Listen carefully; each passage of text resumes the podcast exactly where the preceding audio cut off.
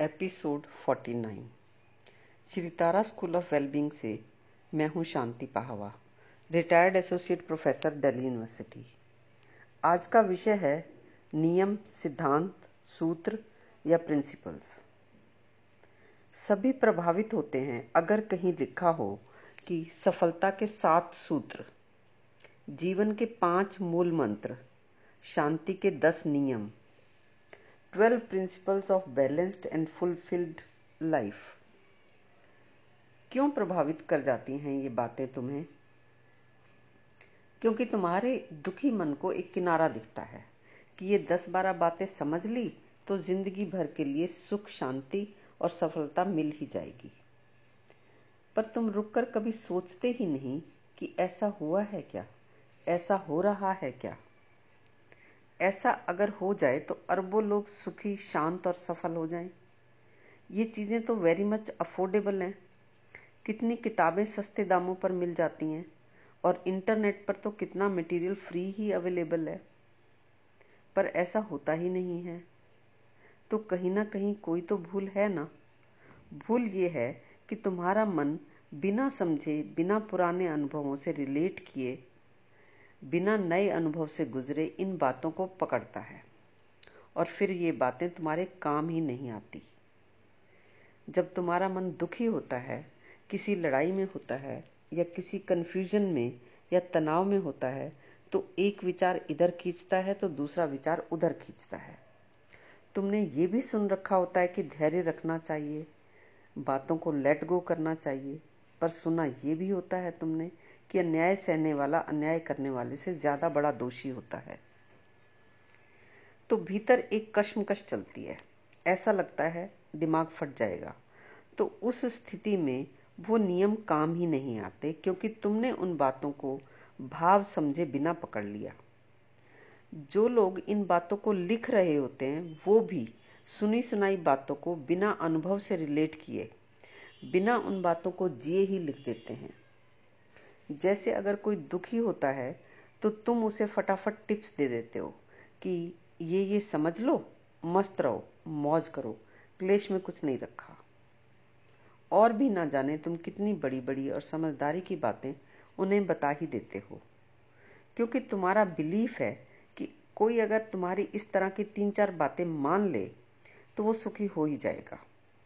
तुम्हें दिल से लगता है कि उसकी सिचुएशन में ये बातें लागू हो जाएंगी, पर मेरे आसपास के लोग और मेरी सिचुएशन में ये बातें फेल हो रही हैं, क्योंकि मेरे आसपास के लोग कुछ ज़्यादा ही खराब हैं, मेरी सिचुएशन अलग है, इसलिए ये बातें फेल हो रही हैं। पर ये लोग अगर मेरी बात मान लें तो सुखी हो जाएंगे और मेरे काम किसी और के बिलीफ आ जाएंगे। मगर ये लोग मेरे बिलीफ्स मान लें तो इन्हें ज़रूर फ़ायदा होगा। ना तो तुम्हारी इंटेंशन खराब होती है, ना ही तुम झूठ बोल रहे होते हो। ऐसे जो बुक राइटर होता है वो लिख तो रहा होता है, पर यूज उसने भी की नहीं होती वो बातें। उस राइटर को भी दिल से यही लग रहा होता है कि ये नियम, ये सिद्धांत, ये विचार बहुत श्रेष्ठ हैं, सुंदर हैं, मेरे काम नहीं आए क्योंकि मेरे आसपास के लोग घटिया थे और मेरी सिचुएशन इतनी खराब थी कि इन सब इन सब बातों को, बिलीफ्स को मैं यूज़ नहीं कर पाया। पर करोड़ों लोगों को तो ये बातें फ़ायदा देंगी ही। तो इसलिए इस तरह से बिलीफ लेने और देने का ट्रेंड ही है, इसलिए मार्केट बना हुआ है इन बिलीफ्स की बुक्स का। इसलिए बुक्स बिकती तो हैं पर काम हार्डली आती हैं। तुम खुद अपने जीवन से रिलेट करो तो तुरंत ये बात समझ आ जाएगी, आज तक हम इन श्रेष्ठ बातों को कहाँ कहाँ यूज़ कर पाए हैं। सिर्फ गपशप में बोलने के लिए, या फिर आजकल ये बातें व्हाट्सएप पर भेजने के लिए भी काम आ जाती हैं।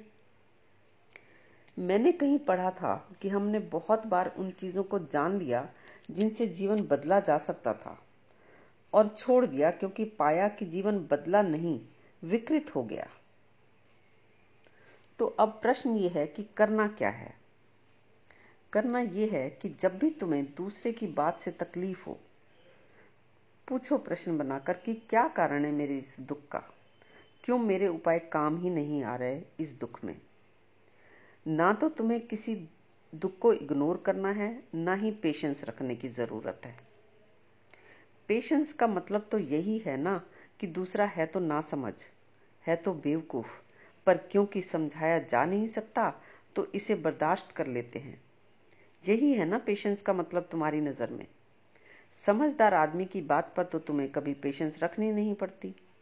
ना समझ और गलत लोगों के साथ ही तो पेशेंस रखने की ज़रूरत पड़ती है। अगर दूसरा तुम्हारी नज़र में जो समझदारी है उसके अकॉर्डिंग व्यवहार करे तो तुम्हें पेशेंस की ज़रूरत ही नहीं पड़ती।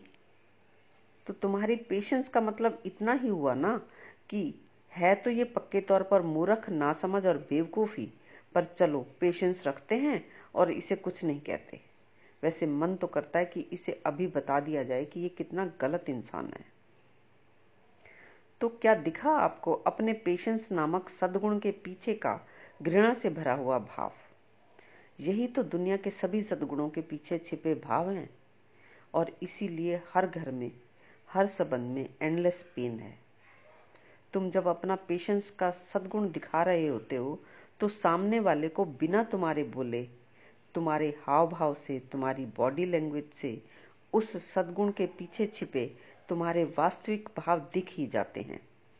तुम्हें अपना सद्व्यवहार दिखता है, उसके पीछे छिपी घृणा नहीं दिखती। तुम चाहते हो कि बस सद्व्यवहार ही समझा जाए, तुम्हारी घृणा का भाव पहुंचे ही ना, घृणा समझी ही ना जाए। पर होता उल्टा है, सद्व्यवहार तो पहुंचता ही नहीं, पहुंच जाती है घृणा। यही तो सामने वाले के साथ हो रहा है, इसीलिए तो झगड़े खत्म ही नहीं होते। तुम अपनी सारी समस्याओं का, दुखों का कारण दूसरों की समझ और दूसरों के व्यवहार को समझते हो, और उपाय के नाम पर बेसिकली दो बातें चाहते हो। पहली बात ये कि मैं आपको दूसरों के सुधारने का या दूसरों के बदलने का कोई तरीका बता दूं, या फिर दूसरी बात ये चाहते हो तुम कि कोई ऐसा तरीका बता दूं कि वो कुछ भी करें पर तुम उन्हें बर्दाश्त कर बर्दाश्त करके शांति से जीवन जी सको। मैं कहती हूँ कि दूसरों के बदलने की या खुद को बदलने की फिक्र ही छोड़ दो।